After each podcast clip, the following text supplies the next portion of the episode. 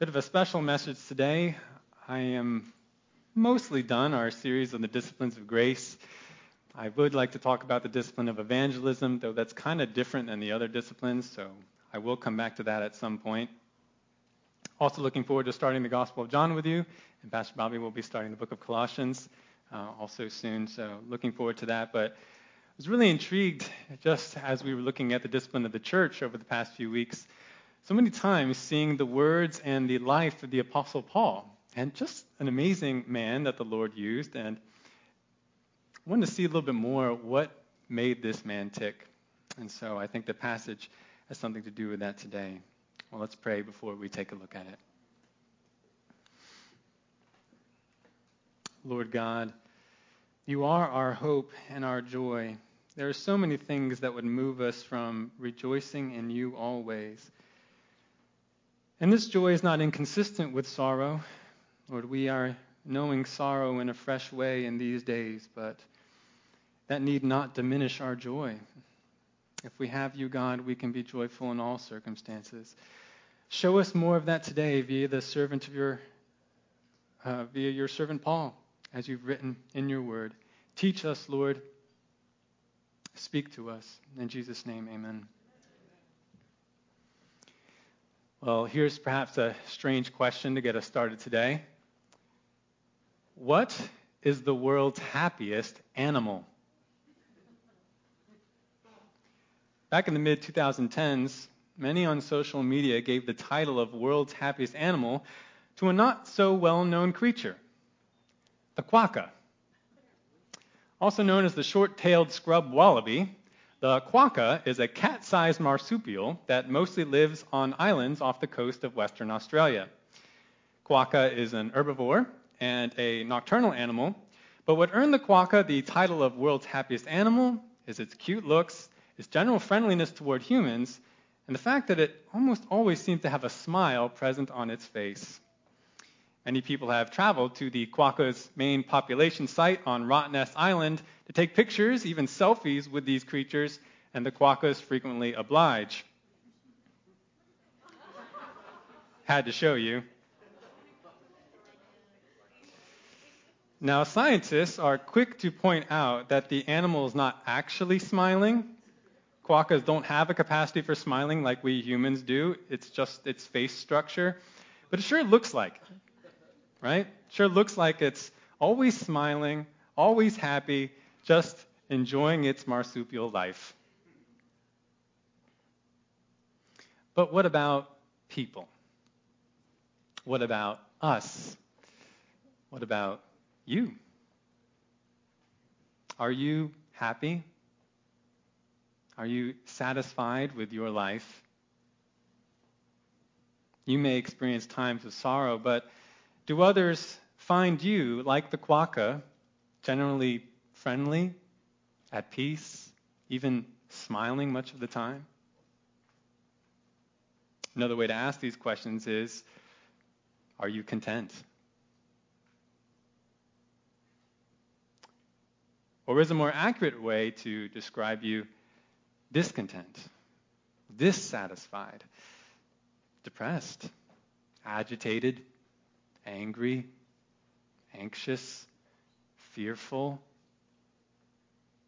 even despairing. When it comes to finding contentment, the world, in its wisdom, offers us basically two main paths. The first is the pursuit of desires. The world tells us that the reason we're feeling dissatisfied, discontent, is because we have unmet needs and desires. And the solution is easy. We must go and get our desires fulfilled, and then we'll be content. These desires might be for something physical, food, shelter, intimacy, possessions, or something more abstract love, respect, acceptance, security, control, justice, meaning. But whatever it is, no problem, says the world. You want it, go get it then you'll be satisfied. And perhaps that's the way that some of you are even thinking this morning. You can think about some problem in your life that you just wish would be changed, or it's something that you really want, you feel like you need. You say, if only I could have this good thing, then I'd be content. Or maybe you do feel content and you say, as long as I have this good thing, I can be content. Well, unfortunately, the pursuit of desires path offered to us by the world is doomed to failure, as we should know from Solomon and Ecclesiastes. This is a world fundamentally broken by sin, where nothing lasts and nothing ultimately satisfies. So even if you do get that good thing in the world, whether it's tangible or abstract, it's not going to last. It's not going to satisfy you, and you're going to have to find more, or you're going to have to look for something else. So pursuing desires is not going to make you content. An alternate path that the world offers is the suppression of desires. A less popular path, but some in the world, either from religion or philosophy, they tell us that our desires are the problem. And the real way to be content, to be satisfied, is to get rid of all your desires by withdrawing from the world, by intentionally afflicting yourselves, or by vigorous rationality and mental discipline. You can become satisfied by indifference to the shifting circumstances of life. Accept the disappointing nature of reality. Voluntarily conform yourself to fate Become like a rock that is unmoved, whether the waves crash against it or gently, gently lap at its base. May sound kind of promising, but it also is not a path that works. None of us are able to totally free ourselves from desires. And is shielding against life's griefs really worth giving up its joys? As a reason, this second path has never taken off in popularity. While self styled gurus, philosophers, and psychologists will continue to offer us their theories, expound their theories regarding how we humans can find lasting satisfaction in a broken world. The truth is, no one by the world's wisdom has discovered the secret of contentment. We might therefore conclude that there is no way to contentment. There is no secret. We are all doomed to live a restless and perhaps miserable existence. But the perfect revelation of God proclaims otherwise. You see, the God who made all things and who knows all things not only revealed himself to us in the Bible, but he also declared to us that there is a secret of contentment. There is a way to be satisfied in your life situation no matter what it is or how it changes. And though this is a secret possessed and practiced by only a few, it is an open secret. God is quite willing to share and is even eager that we would know and experience this secret of contentment for ourselves. For in so doing, we will not only find the satisfaction for which we long, but God will also be exalted in the worship and glory that he deserves. What is the secret of contentment? We find the answer in a passage of the Bible that is often quoted but seldom understood. Please take your Bibles and open to the book of Philippians. Philippians chapter 4. If you're using the Bible in front of you or next to you, it's page 1177. The title of today's message is The Secret of Contentment. Philippians chapter 4. You may remember that the book of Philippians is the Apostle Paul's letter to a church that he founded at the city of Philippi, an important city in the Roman province of Macedonia. Paul writes to this church as Paul awaits trial by Caesar during Paul's first imprisonment for Christ in Rome. Learning of Paul's imprisonment, the Philippians had sent one of their own, a man named Epaphroditus, to find out how Paul was doing and to deliver him, deliver to him a gift of money.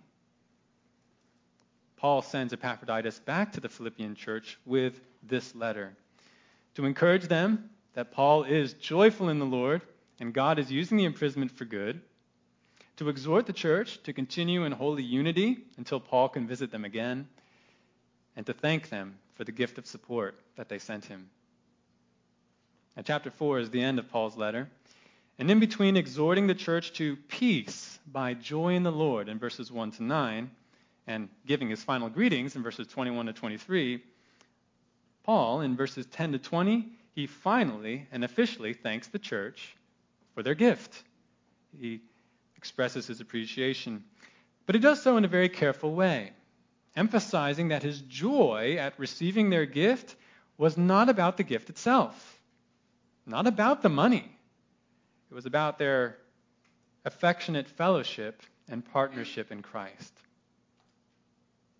Therefore, even in his words of appreciation and thanks, Paul provides himself to the Philippians and to us as a model of joy in Christ. Very practical. Now, Paul's thanks in verses 10 to 20, they can be divided into three sections where Paul expresses appreciation, but then gives some explanation or qualification. I'm not going to look at all three of those, just the first. The first section of appreciation and explanation in verses 10 to 13. Because it's here that God reveals through Paul what is the secret of contentment. And so let's read our text now. Philippians 4, verses 10 to 13. But I rejoiced in the Lord greatly that now at last you have revived your concern for me. Indeed, you were concerned before, but you lacked opportunity. Not that I speak from want, for I have learned to be content in whatever circumstances I am. I know how to get along with humble means, and I also know how to live in prosperity. In any and every circumstance, I have learned the secret of being filled and going hungry, both of having abundance and suffering need. I can do all things through him who strengthens me. What is the secret of contentment? That's actually the wrong question. Who is the secret of contentment? Because that's, as we see the answer in verse 13, is Christ. Christ is the secret of contentment. Through him, or rather in him, you can have full contentment for every situation of life. And let's see how the Apostle Paul develops this short but profound aside. It's really just an aside in his longer section of Thanksgiving. Here's the main idea. In Philippians 4, verses 10 to 13, Paul clarifies three parts to the secret of contentment so that you will find true contentment in Christ. Verse 10 serves as an introduction to the three part explanation. And that's the way I'm going to label it in my sermon outline. Let's start working our way through the verses. Introduction Renewed partnership brings joy in the Lord. Introduction Renewed partnership brings joy in the Lord. First part of verse 10 again. Paul says, But I rejoiced in the Lord greatly. After starting a new topic in this letter, Paul says, I rejoice in the Lord greatly. And if you've read or heard the rest of Philippians, you know that joy, and particularly joy in the Lord, is a prominent theme in this book. 16 times Paul mentions joy or rejoicing in the book of Philippians. And the most recent one is just back in verse 4 of this same chapter, where Paul says, Rejoice in the Lord always. Again, I will say, rejoice. It's pretty emphatic. You want to have peace in your life and even harmony in your church? Well, then Paul says, Rejoice in the Lord always. Let your Lord, your Savior, let Jesus be the center and fountain of your joy. But Paul doesn't just preach one thing and do another. No, in verse 10, Paul reports that he rejoiced in the Lord when he received the Philippians' gift via Epaphroditus. Now, notice Paul adds the word greatly. I rejoice in the Lord greatly, megalos in Greek. Paul didn't simply rejoice in the Lord a little at the arrival of the gift. No, it was a great amount of rejoicing. He was profoundly encouraged. He was extremely gladdened and thankful. And why? Well, let's look at the next phrase. He says, That now at last you have revived your concern for me. Mm. This is an important clarification. Because Paul didn't rejoice greatly because Paul loved money or what money could buy him. Great, finally, they sent me money.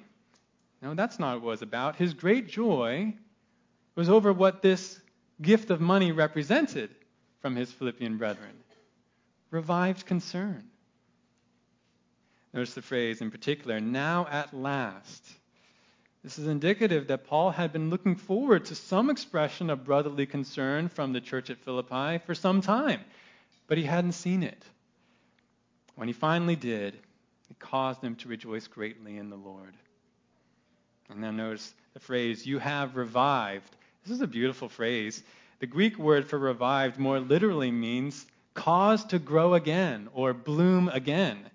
It's a verb that was used to describe plants coming back to life in spring after a winter of being dormant. And what was coming back into bloom again for the Philippians? Well, it's what Paul says next. Your concern for me. At last, you have revived your concern for me. And concern is a good translation of the Greek word here. The word literally means thinking, but it has the idea of care involved with it, kind of like our words thoughtfulness or concern. The Philippians had revived, care filled thinking for Paul, newly blossomed thoughtfulness toward Paul, and that was the reason for Paul's rejoicing in the Lord. And this botanical phrasing carries an important implication. Paul didn't think that the Philippians' concern for him was dead it was just in hibernation. And this image of hibernating concern rather than lost or dead concern is exactly what Paul spells out next, so that the Philippians don't get the wrong idea. After all, when Paul says, At last you've renewed your concern, some in Philippi might have taken that, if all by itself, as a reproof, as if Paul had been stamping his foot and saying, What took you so long? But that's not Paul's intent because he uses that botanical metaphor and also because of what he writes next in verse 10. Indeed, you were concerned before, but you lacked opportunity. See that word indeed there? That's emphatic. Paul's absolutely sure that this was the case. They were concerned for him before. Actually, we could translate the verbs even more literally here. They were being concerned imperfect tense. It was an ongoing state in the past, a continual thing. They were being concerned, but, next verb also in the imperfect tense, they were lacking opportunity. So both things were happening at the same time. Poor Philippians, they were wanting to show their loving concern toward Paul, but they were also lacking any way to do so. They were like plants that were ready to bloom again, but they just never found the right conditions. Now, if you glance down to verses 15 to 16, you notice that the Philippians had actually regularly supported Paul with money in the past, which is remarkable for several reasons. One, the Philippians were the first church that Paul started in Europe. So moved over from Asia Minor, came to Macedonia. They were the first church. But even as new Christians, they immediately began giving to Paul support for his ministry so that others could hear the gospel. A second remarkable reality is that the Philippians were not likely a rich church. Paul actually boasts in 2 Corinthians 8 about the churches of Macedonia, where Philippi was, regarding how the Christians there were so eager to support their fellow saints by giving, even though, Paul says, they were very poor themselves. Even though they were in deep poverty, Paul says, they begged for the opportunity to support fellow saints. So that's remarkable too. But they were giving Paul gifts of money more than once. And there's a third reason why that's remarkable because, as we saw together last week, Paul normally did not accept financial support from churches. You even see that in the verses that come later. He says, You are the only one, Philippians, who shared with me in the matter of giving and receiving. Paul, it was his practice to support himself with his own hands, his own work.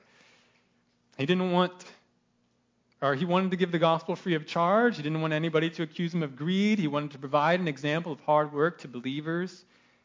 But somehow, the Philippian church was allowed to give to Paul. How did that happen? Why did Paul make an exception? We don't know. But perhaps it was like Paul said in 2 Corinthians 8 these Philippians were so generous, so full of love in the Lord, that even though Paul didn't ask for money, the generous Philippians, they begged him for the opportunity to support him, so much that they prevailed on him. However, it happened, the Philippians had a unique relationship of gospel support and partnership with Paul. They blossomed their Christian love again and again toward him and to those whom he ministered, even by tangible gifts of support. But then, suddenly, everything stopped. We don't know what happened, but for some reason, after regularly supporting Paul for a time, the church at Philippi, Philippi just stopped sending gifts to Paul. Why?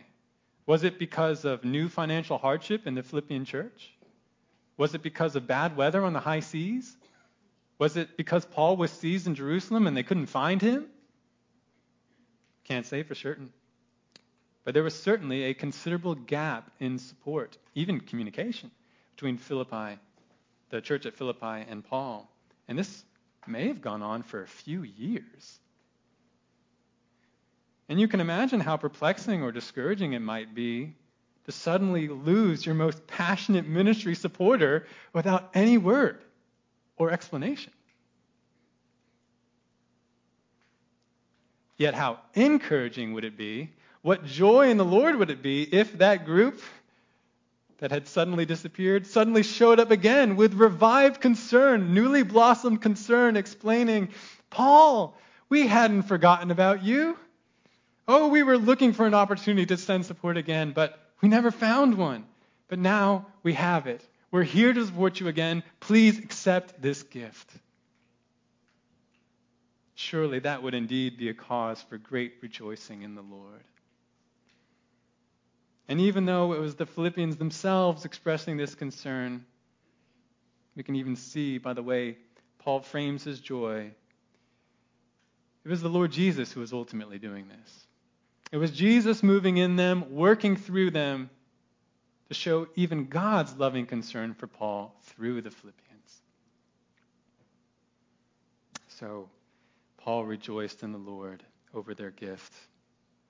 Now, as I said, verse 10 is introductory to what we're really intent at looking at in verses 11 to 13, but let's not miss at least one important implication before we move on. And that's this Never underestimate the encouraging power of even a small act of service or a little gift that is given in genuine love and concern to your brethren. Because it's never about the gift. It's never about that specific tangible act of service. It's about the love of the Lord that is demonstrated through your gift or service.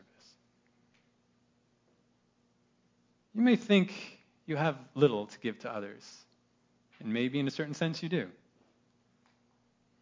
But when that little you give, in whatever form, whether it's sending a text message or praying with someone, giving someone a meal, or just showing up to your small group, when that little gift you give is given in genuine love and concern for another, it can lead the one who receives it to rejoice in the Lord greatly and even overflow to God in thanksgiving. Your little gift can do that.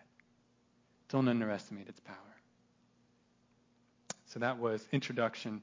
Renewed partnership brings joy in the Lord. But now we arrive at a more major clarification from Paul about his joy and thanks in the rest of the verses, verses 11 to 13. As much as Paul rejoiced over the Philippians' gift, he now wants to remind them that he didn't really need it. And why not? because Paul has learned to be content in Christ. We'll break down Paul's explanation of contentment under three headings, three parts to the secret of contentment, so that you will also find true contentment in Christ. Number one, true contentment is learned through practice. True contentment is learned through practice. Look at the first part of verse 11. Not that I speak from want, Paul says. You see the word want? This is not the want of desire, this is the want in terms of need, lack, poverty. Paul is clarifying for the Philippians don't get the wrong idea. I wasn't rejoicing over your gift's arrival because I had some important financial need that you were fulfilling. And to this we might ask, oh, did Paul have no financial obligations? No, he actually did. According to the book of Acts, he had to pay for his own quarters in his house arrest, and he probably had to pay for his own food. So he did have needs. Well, then, did Paul have some other source of income? Some other notable source of sustenance besides the Philippians? Probably not, because that's not what Paul mentions. I didn't speak from lack because other people gave to me. That's not what he says. Instead, he says, as we go on in verse 11, For I have learned to be content in whatever circumstances I am. And note this verb phrase, have learned. There's a very important nuance with this term that we should appreciate.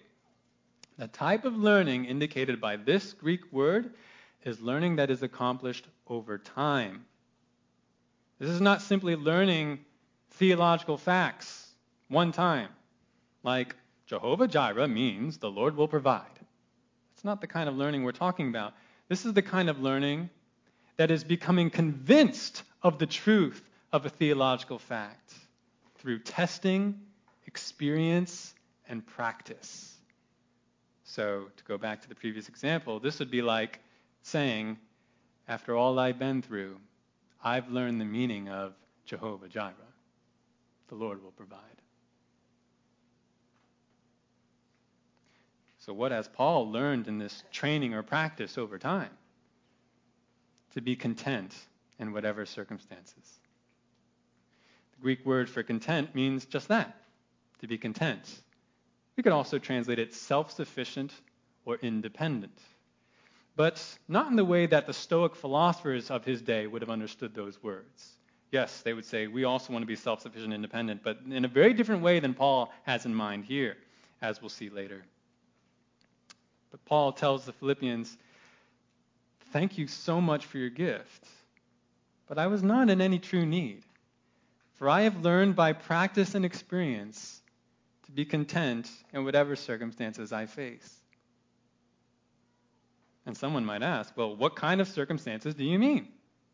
And Paul's going to show us. He's going to illustrate in the next verse, and he'll also show us another part to contentment. Number two, true contentment endures poverty and prosperity. True contentment endures poverty and prosperity. Look at the beginning part of verse 12. I know how to get along with humble means and I also know how to live in prosperity. You may notice from this first part of the verse that we have two parallel statements that represent ends of an extreme, and we're going to see more later in the verse. The grammatical term for these kinds of things is a merism. That's where you have an expression of two ends of an extreme that implies everything else in between. A to Z, right? That includes all the other letters. Well, same thing here. We've got two ends of an extreme and it describes all the circumstances in between. And the first merism, the first illustration of these two extremes, is the one we just read. Notice the verb that Paul uses for both sides of it I know how. Verb phrase. Now, this is in the perfect tense in Greek. That emphasizes that something took place in the past and it continues into the present, or it has an effect into the present. This makes sense because Paul's already told us that he learned contentment over time. It took a while, but now that learning is manifesting in a new approach to life, a new, ongoing know how. Well, what does Paul now know how to do? Well, first, he says, how to get along with humble means. We could also translate that how to be humbled, how to be low. There's an aspect of lowness or humility in this word that is key because Paul is stressing that he hasn't simply faced difficult circumstances where he lacked things, but actually humbling circumstances, even humiliating circumstances. I mean, there's a certain way we can approach lowness, right, with pride. Say, look at what all I'm enduring. He says, that's not the kind of ones that I faced. It wasn't simply deprivation, it was also dishonor. He faced, he was put into those kind of situations, and he learned how to get along. That was on the one end. But then on the other, he says, I also know how, I've also learned how to live in prosperity. And the word for prosperity here, we're going to see it used again later in verse 12. It means to abound to have abundance, even to be rich. Now, we haven't heard about this very much in Paul's testimonies in the Bible. He often talks about his sufferings, but not so much his good times. But he had apparently experienced them. He had experienced times where things were going well. He had everything that he wanted or needed. And amazingly, catch this, Paul says he had to learn how to handle, to deal with both circumstances poverty and prosperity, lowness and abundance, humiliation and riches. He says he had to learn it, and he says he did. He now knows how, so that he doesn't really have needs anymore. Now, to that, perhaps we might think to ourselves, low circumstances would be hard, but pros- prosperity and riches, that sounds just fine. I can handle that. Actually, you know what? The opposite is often the case. There are plenty of people, fine Christians, who do really well when enduring hard circumstances in their lives. But when things start to go well, that's when those Christians go off the rails. And this is not a new problem. This was what happened to King Uzziah in the Old Testament. You may remember him, righteous king, mighty king, faced a whole bunch of challenges that really caused him to depend on the Lord. But according to 2 Chronicles 26, when things started to go well, this righteous king, when things became so successful and he was really strong, it says he departed from the Lord. Turned his back on God and was judged for it. God warned Israel about the same thing in Deuteronomy 8 before they went into the promised land. He's like, You're going to experience all these blessings, and when you do, don't turn your back on me. But they did. They also failed when tested by prosperity. And what about us? Is it not so that many times when God blesses us with success, honor, riches, health, or some other blessing, we do not humble ourselves in thanks, we continue steadfastly to depend on God. We instead use the very blessings that God gave us to commit spiritual adultery. Start trusting in ourselves. Start trusting in our abundance. And actually turning from God to seek further the treasures of the world.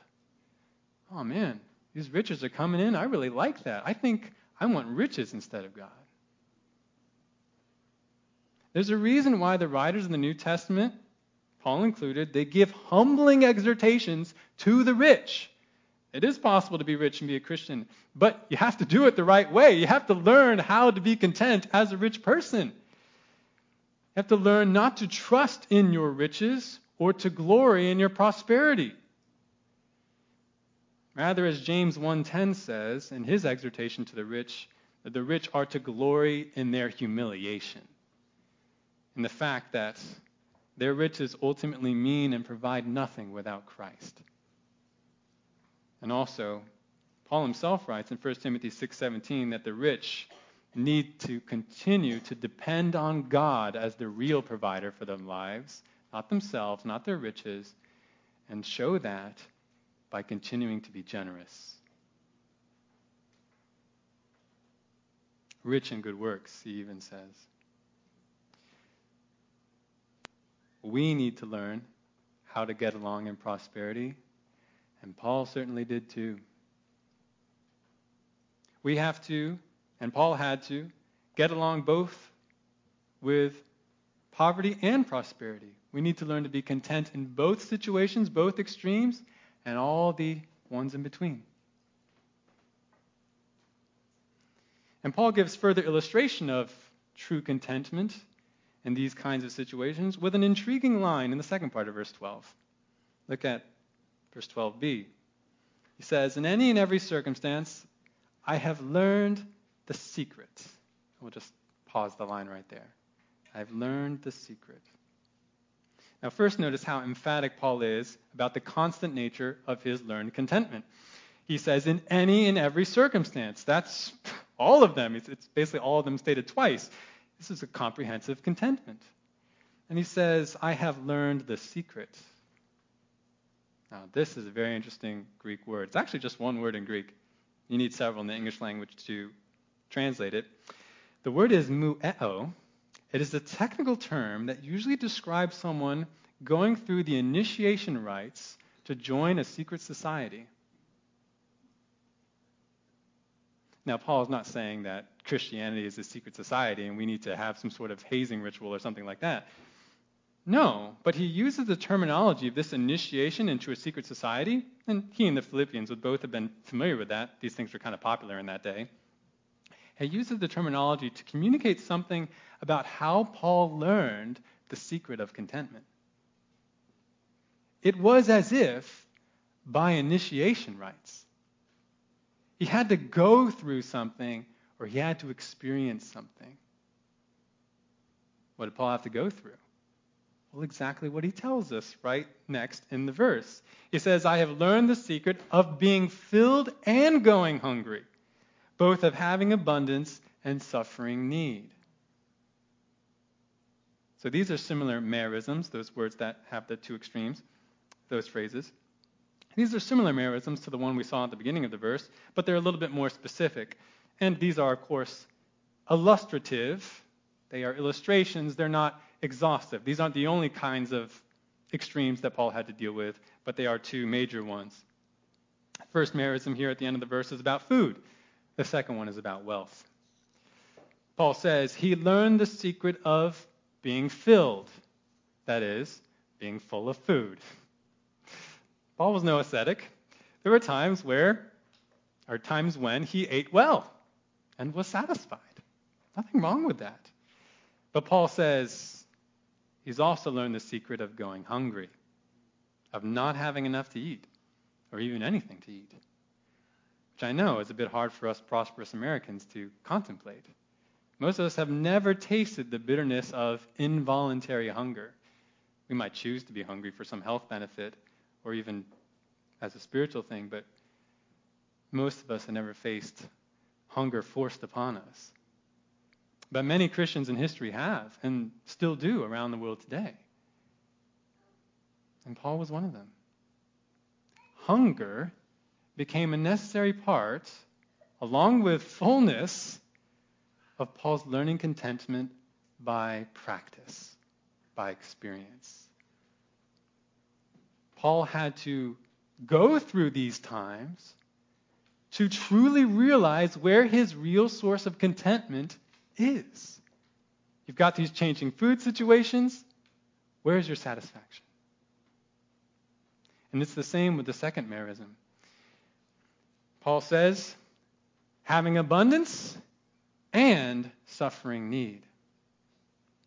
And we've actually seen the two terms that are used here already in the previous verses.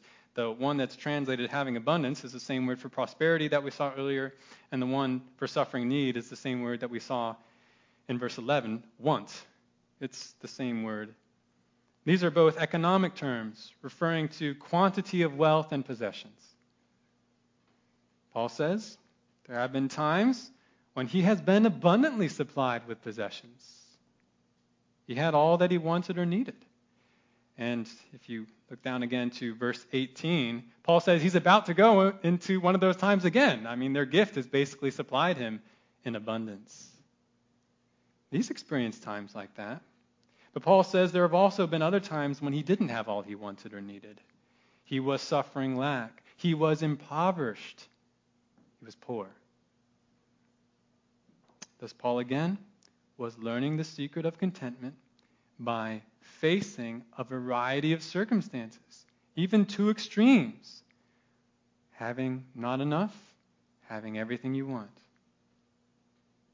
This again was part of Paul's learning. Learning that his sufficiency cannot come from his circumstances, but from God.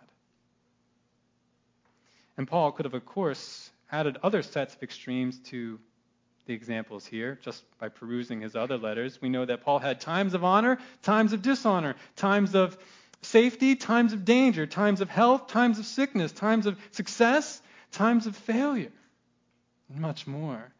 All these Paul experienced, much like we do.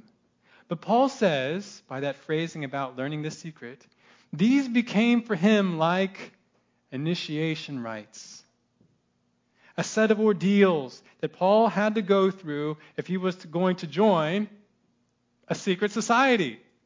Not actually, but as it were, a secret society of those who are truly joyful and content in the Lord.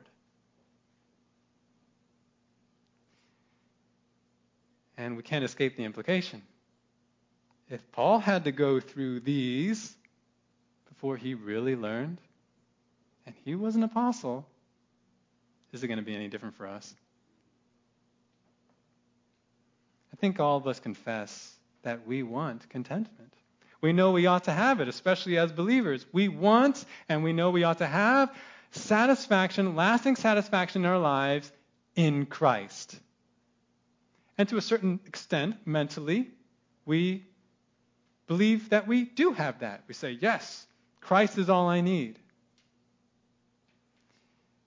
But do you understand that to really know that truth and apply it into your life, it's not going to be easy.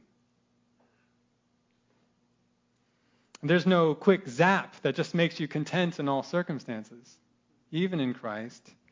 It comes by training, it comes by initiation into a profound and valuable secret. And who's going to provide that training? Who's going to initiate you into the secret of contentment? Our sovereign God. Our good, wise, loving, all powerful sovereign God. This is not something that you really have a choice with if you are truly a believer. And it's something you should want. But you can choose either to profit from the training or to reject it. You can kick against the goads. You can choose to resist, but it's not profitable if you do so because what will be the outcome?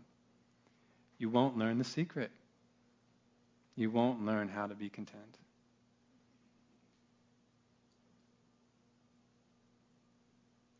Well, Paul has shown us two parts of the true contentment that is in Christ.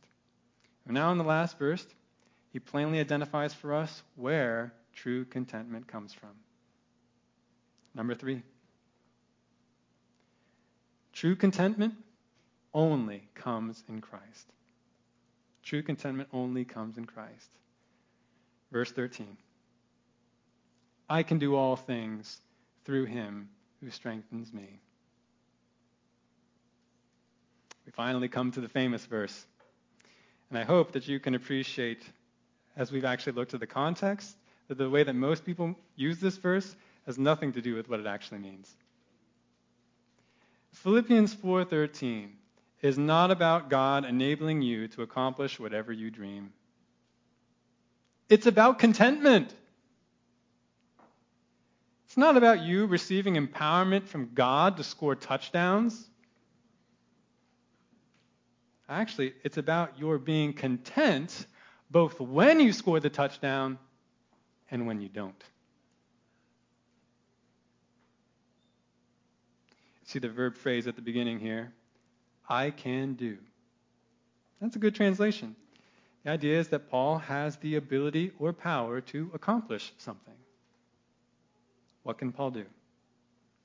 All things, he says. Or more literally, just all. I can do all. All what? Well, the answer is what he's just been talking about. I can be content in all situations, whether good or bad, whether lots of food or no food, whether I have enough or I don't have enough. Paul says, I can do them all. I can face them all. I can be content in them all. How? Through him who strengthens me. Or more literally, in him who strengthens me. I might say, through him, in him, what's the difference? Actually, it's kind of important. Through him might sound smoother in English. It's not a bad translation. But the phrase in him, well, it has considerable theological weight in Paul's letters. Because you might know, when Paul says in him in the Bible, to whom is Paul usually referring? To the Lord Jesus Christ. I know the ladies are starting Ephesians soon. The beginning of Ephesians is all about all the things you have in Him. Who is that? Jesus. Even in this letter, he talks about in Him, and he's referring to Christ. So, though the antecedent of Him is not explicit in the context here, the implied antecedent surely is, as it's translated explicitly in the King James Version, when it says, I can do all things through Christ. The him who strengthens Paul, who is strengthening Paul, is the Lord Jesus Christ himself.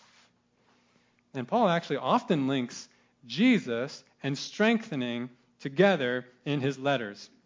I'll just give you a few examples.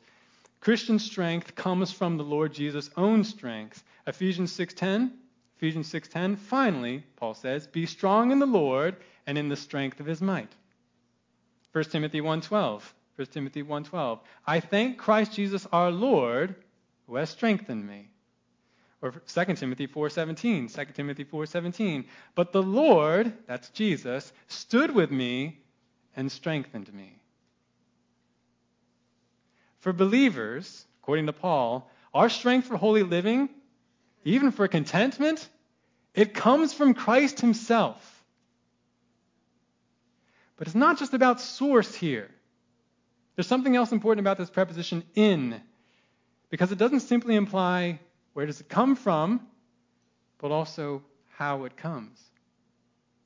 How does a believer find strength for contentment? Not just through Christ, but in Christ, which is shorthand in Paul for by union with Christ.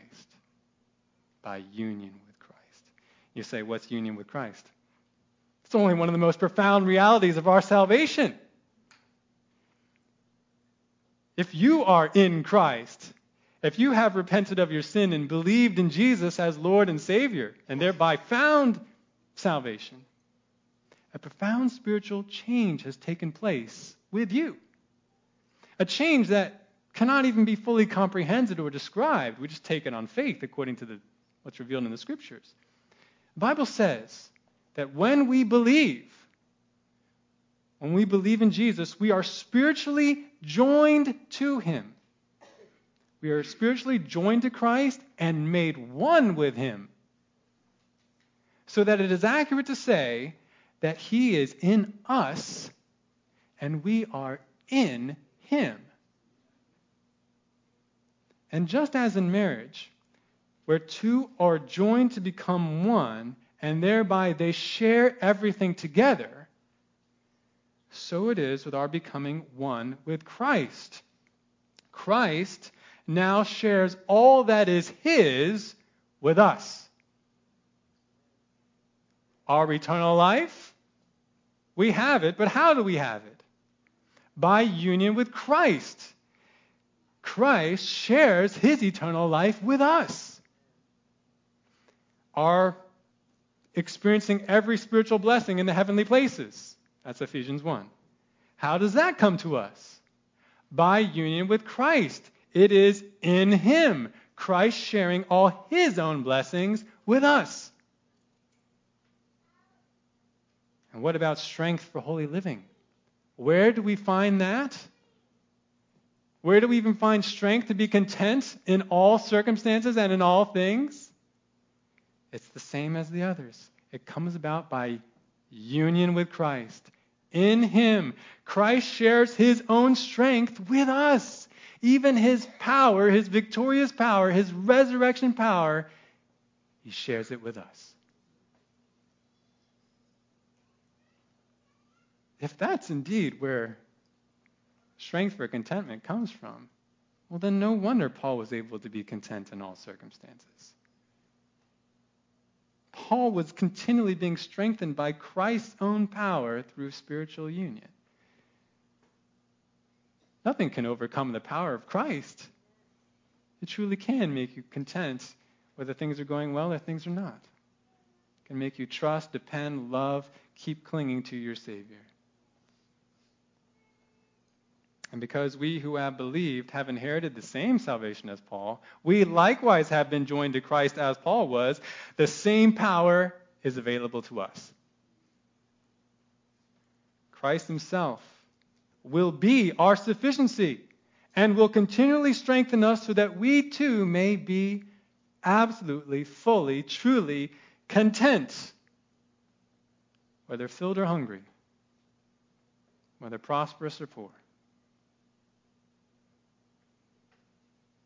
Now, you might ask, is the power unto contentment automatic for Christians? Well, yes and no. It's 100% available, it's yours if you are a Christian, it's present, but it's often not activated. Because if it were, well, there'd be no reason to learn the secret of contentment, would there? We'd all already be content. Christ's power working it in us. That's just not the case. So, how do we activate the power of Christ, which we already have? How do we appropriate the strength of Christ for ourselves, even to be content? Well, the answer is simple it's by faith. It's by belief that you have His strength, that you are fully enabled by all that He is and has promised to you in Himself. When you believe the Lord's word, that He is indeed your treasure, that He is your life, that He is your joy, that He is your strength, guess what? Now you are strong enough to be content. Because you're believing what's actually true. And this strength is not just momentary. It's not just for a short time. It's not just for right now while you're feeling extra pious being in church. No, it's an ongoing strength. It's an everyday strength. It's a strength with power enough for every situation in which you might be tested, whether by prosperity or by trial. Truth is, you will not know or experience the power of Christ unto contentment if you refuse to practice faith, if you refuse to live by faith. If you just give in every time you are tempted to be discontent, every time you're tempted to go away from the Lord to chase after the riches of the world, the treasures of the world, or trials that make you want to withdraw from God and pity yourself or do something else, if that's what you do instead, then the power and contentment that is available to you in Christ will be unknown to you. It will forever remain a secret that you do not know. Contentment in Christ, hear me, it is a learned practice. It takes practice. You must keep applying faith as God brings you into different situations. The more you turn to Christ in these different situations that you face, the more you believe what Christ says about himself, even through Paul in this letter, Philippians 1:21, to live is Christ, to die is gain. Or Philippians 3:8, I count all things to be loss in view of the surpassing value of knowing Christ Jesus my Lord. The more you believe that, rest in that, trust in that, trust in Him, well, then the more strength you will find and the more content you will be. It's there. It's there for you if you will believe. As God puts you and me through the necessary initiation rite by giving us both abundance and lack. If you by faith learn to say, All I need is Christ, and whatever Christ deems in his goodness to give me, you'll experience, you'll see at work Christ's supernatural strength unto contentment. It will be a contentment that doesn't make sense to other people around you. Hey, you've got all these nice things. Why are you so devoted and dependent to Christ? Or, hey, everything's going terribly for you. Why are you so satisfied and content in Christ? It won't make sense to people, but that will be the power of God manifest in you. And notice that all this is not becoming indifferent to the world or its changing circumstances or even casting away all your desires. This is not Stoicism. For those who are content in Christ, there will still be causes for joy and grief in the Christian life. Legitimate. And you won't just be putting on an act, you will have real joy and real grief. But those moments by faith are transformed into worship. So that in good times you will say, Thank you, Lord. This was so kind, but you are still my treasure. And in hard times, you will say, Thank you, Lord. I know you're using this for good, and you are still my treasure. You will still have desires as a Christian, even desires for good things, things that God even calls you to desire. Things like, I want renewed partnership with my brethren in the gospel. I want the encouragement of their love. That's a fine desire to have. It was Paul's desire. But all our desires if we are truly content in the Lord, they must be held with a loose hand. Where we can say to God from our hearts, Lord, I desire this. Won't you give it? If not, I know you have a good reason. And you, my God and Savior, are still enough for me. Your will, your way, always.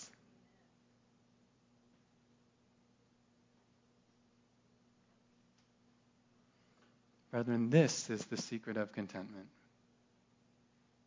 It is the only true way, lasting way, sure way to contentment in this world because it's not dependent on the world. It's not dependent on ourselves who live in the world. It's dependent on him, him who is beyond the world. So let's return to where we started. Ask yourselves Are you content in the Lord? Whatever your circumstances. Are you experiencing poverty, deprivation, lack, trial? Or are you experiencing success, prosperity, blessing? Are you content in Christ amid either of those? Do you still think that there's something you need in this world, even a good thing, that's not Christ Himself? That you can't be happy, at peace, or secure until you have it or if you lose it? Do you still think you can find satisfaction by withdrawing from the world and extreme self denial? Neither of those will work. So the question, the other question to ask is Are you willing by faith to enroll in God's school of contentment? Telling the Lord from your heart, I believe your word, that you are enough but I know I will need to learn that fully by the different circumstances you bring me through. Bring me through them, Lord, as necessary. Teach me so that I really know. If you will uphold me and supply your own strength in each of those situations, God, then I know I can both learn and practice the secret.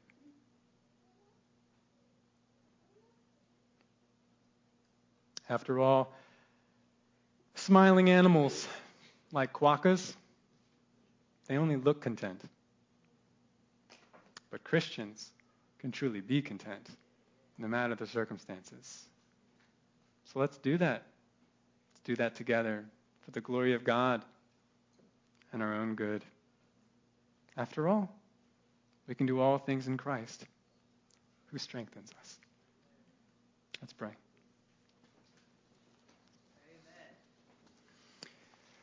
Lord, it's so true what you declare through Paul in your word. There is a difference being able to say, Yes, I, I assent to that. That's true. Christ is sufficient. He is my sufficiency. It's different to say that in church than to say that when we face the different situations of life. The situations, Lord, where we are tested to say, Is that what you really believe? Is that really true? Is that something you know for certain. Lord, we believe. We believe what your word says that you are sufficient, that you really are the fountain of our life and joy.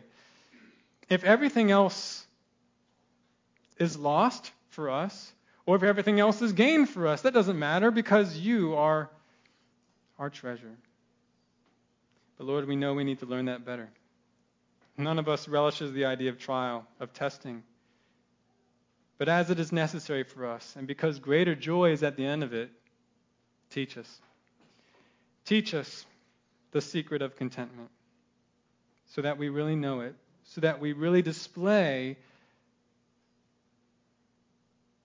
a firmness of heart that is such a testimony to those around us that God really is a rock, a savior, a shelter, a treasure, so that anything in the else, everything else in the world is not something we need. I thank you for your kindnesses in the various provisions you've given us in the world, Lord, but it's ultimately about you. Let us know that in a greater way today and going forward. In Jesus' name, amen.